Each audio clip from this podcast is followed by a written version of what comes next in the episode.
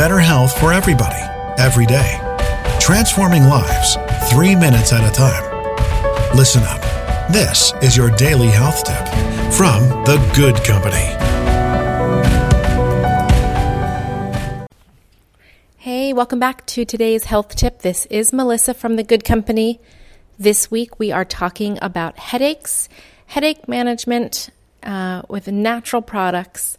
What can we do to relieve headache pain when we get one? Um, one thing I want to talk about today that I talk about uh, an awful lot is hydration.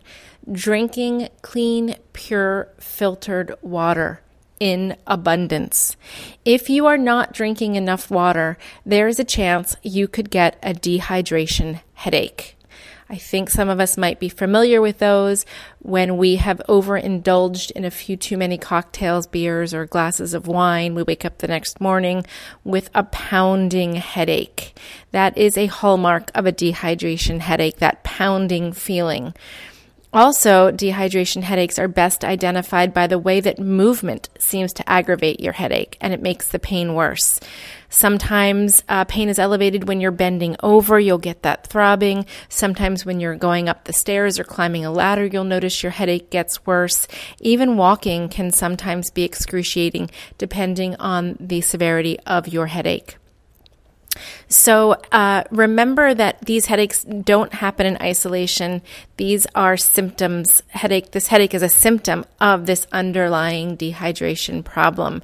Um, maybe you'll also notice symptoms like dry mouth, fatigue, increased blood pressure, which creates that pounding feeling. Maybe some nausea.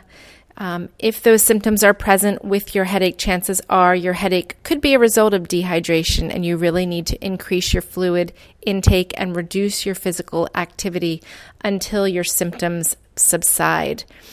Um, besides drinking, if you have exercised in the heat and been heavily sweating and not drinking enough fluid, chances are you are dehydrated and that's why your headache is there.